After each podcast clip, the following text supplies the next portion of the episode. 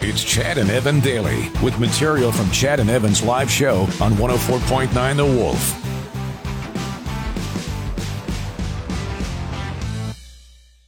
Ah, it might be Monday, but we wake up today and we know that everybody in Manitoba is very upset. Mm-hmm. That makes and that makes us happy. We like to feed off their sadness. Mmm, mmm, delicious Manitoba sadness. Give me more. Ooh, I love it. I love Yeah, it, I you love it, I were love it. you you uh, Mm-hmm. said on the X there. It's so good. You That I, said- that I screamed F yeah when uh, Montreal won? I did. Absolutely, I did. Yeah, I actually, uh, uh, Mark Johnston and I were kibitzing about it this morning a little bit. And I said, and uh, Mark had a point. He said, I think I cheered louder watching Montreal win than I would have if the Riders would have won. and that there's there's some truth to that. Yeah. Right. I, it was just first off, it was kind of nice to it was nice to see Cody Fajardo win despite some not very nice words said about the Riders, but that's that's okay. Deservedly so. I Yeah, mean, absolutely. he turned things around. Yeah, and you know enough. what? Let's face it, and we've said it many times here. Yeah.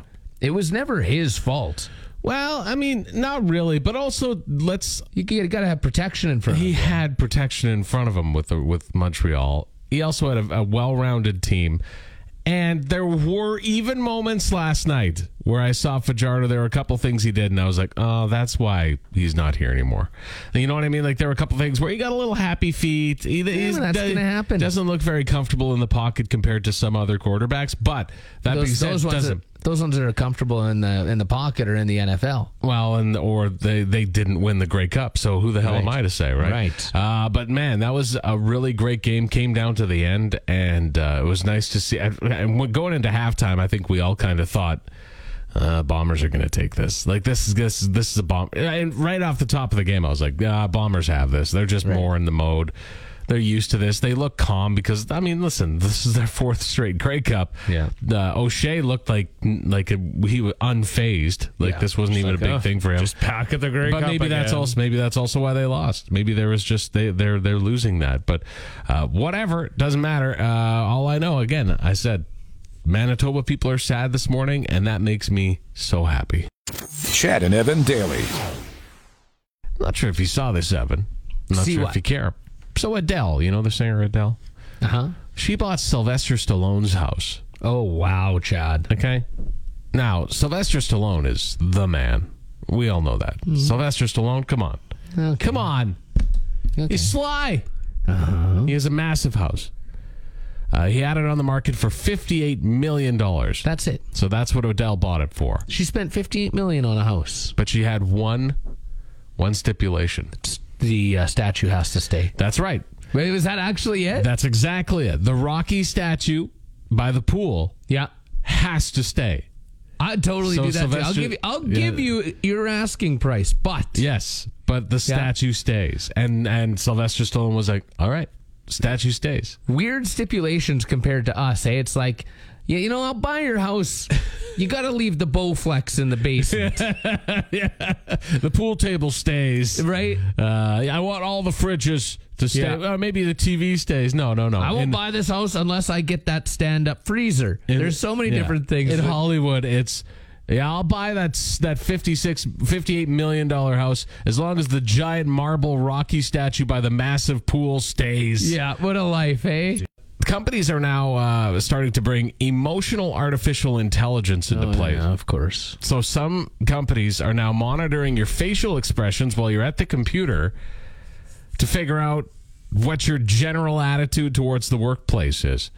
So That's brutal. I know, yeah, absolutely it is. So eh, this this emotional artificial intelligence can pick apart your facial expressions and de- and decide whether you're happy, confused, anger, uh, all that kind of stuff. It can also tell if maybe you're having some problems at home. Uh, Oh, if there's, I know, like like it's first off, it's not your workplace's business to know what goes on at home. No, zero. You you work to live. You don't live to work. All right. So remember Uh, that. it's some- becoming a lot less like that, though. uh, I think it's becoming more like that because I think a lot of people just don't care anymore. I just think that it's Um, the fact that, uh, well, that's true. I think COVID taught a lot of us. I know it taught me that that Yeah. you definitely you you, you work to live, you don't live to work. I but guess. there's there's Yeah, this yeah. even like a breakdown of somebody's they have a person here, their facial expression and it's got a total breakdown of what the company would receive. Uh, and it, it tells you uh, the amount of joy, sorrow, anger, surprise, uh, all that stuff in the photo. In the photo, and then it also tells you how much your head's tilted, how much, and then what what they believe, how confident you are. What about those people with the resting bee face that are actually quite nice people? You know, but Hard they to got judge. their resting bee face. The AI doesn't know everything. And also, Chad seems to be disgusted in this photo. Disgusted. Yeah, I am disgusted. Stop replying all, you dummies. Chad and Evan daily. Red wine season, as some people say. I like red wine over red- over white wine for sure. Oh yeah. um, but it it does give you more of a of a hangover. Yeah, and it can. that is science. Especially if you drink, you know, four or five bottles of it. Man, I, c- I don't know if I could drink four or five bottles. You could drink two bottles. Oh, I could drink two bottles and I would be Oh, yeah. just in wicked bad pain the next day. Oh yeah, me too. But Um, and there is actually science behind it. Um, it's because they, they've actually, down in the University of California, have discovered there's a nutrient in it. We'll say a nutrient. A f- whatever. Anyway, it's a nutrient. Um, quercetin. Quercetin is what it's called. And it's a good antioxidant, Chad. okay, good. I could be saying it wrong, but it is a good antioxidant. But, but, when you combine it with alcohol, it converts it into a different form of quercetin that's bad for you. Oh, Yeah. So what it does, it actually blocks the metabolism of alcohol.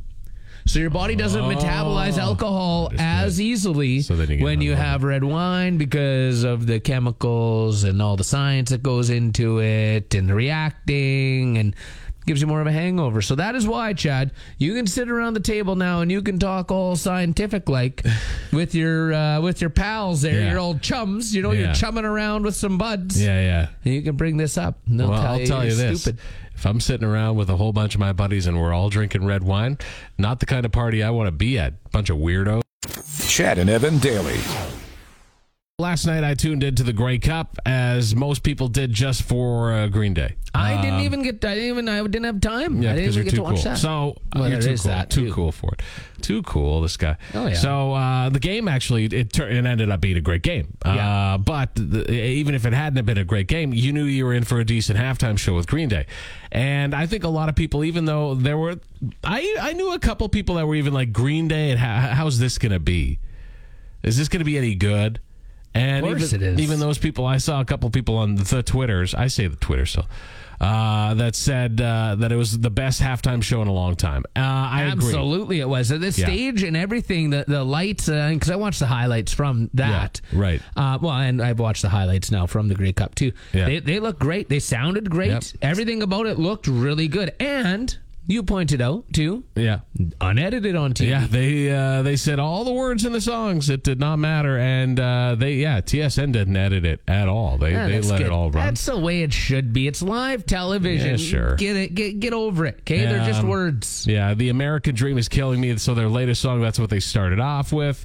And then they went into, you know, Basket Case. They got to play Basket Case. And Well, they played yeah. that. Boulevard of Broken Dreams, which I kind of wish they would have left. I'm not a big fan of that song, but Well, I- do you, Um, would you take it or Wake Me Up When September Ends?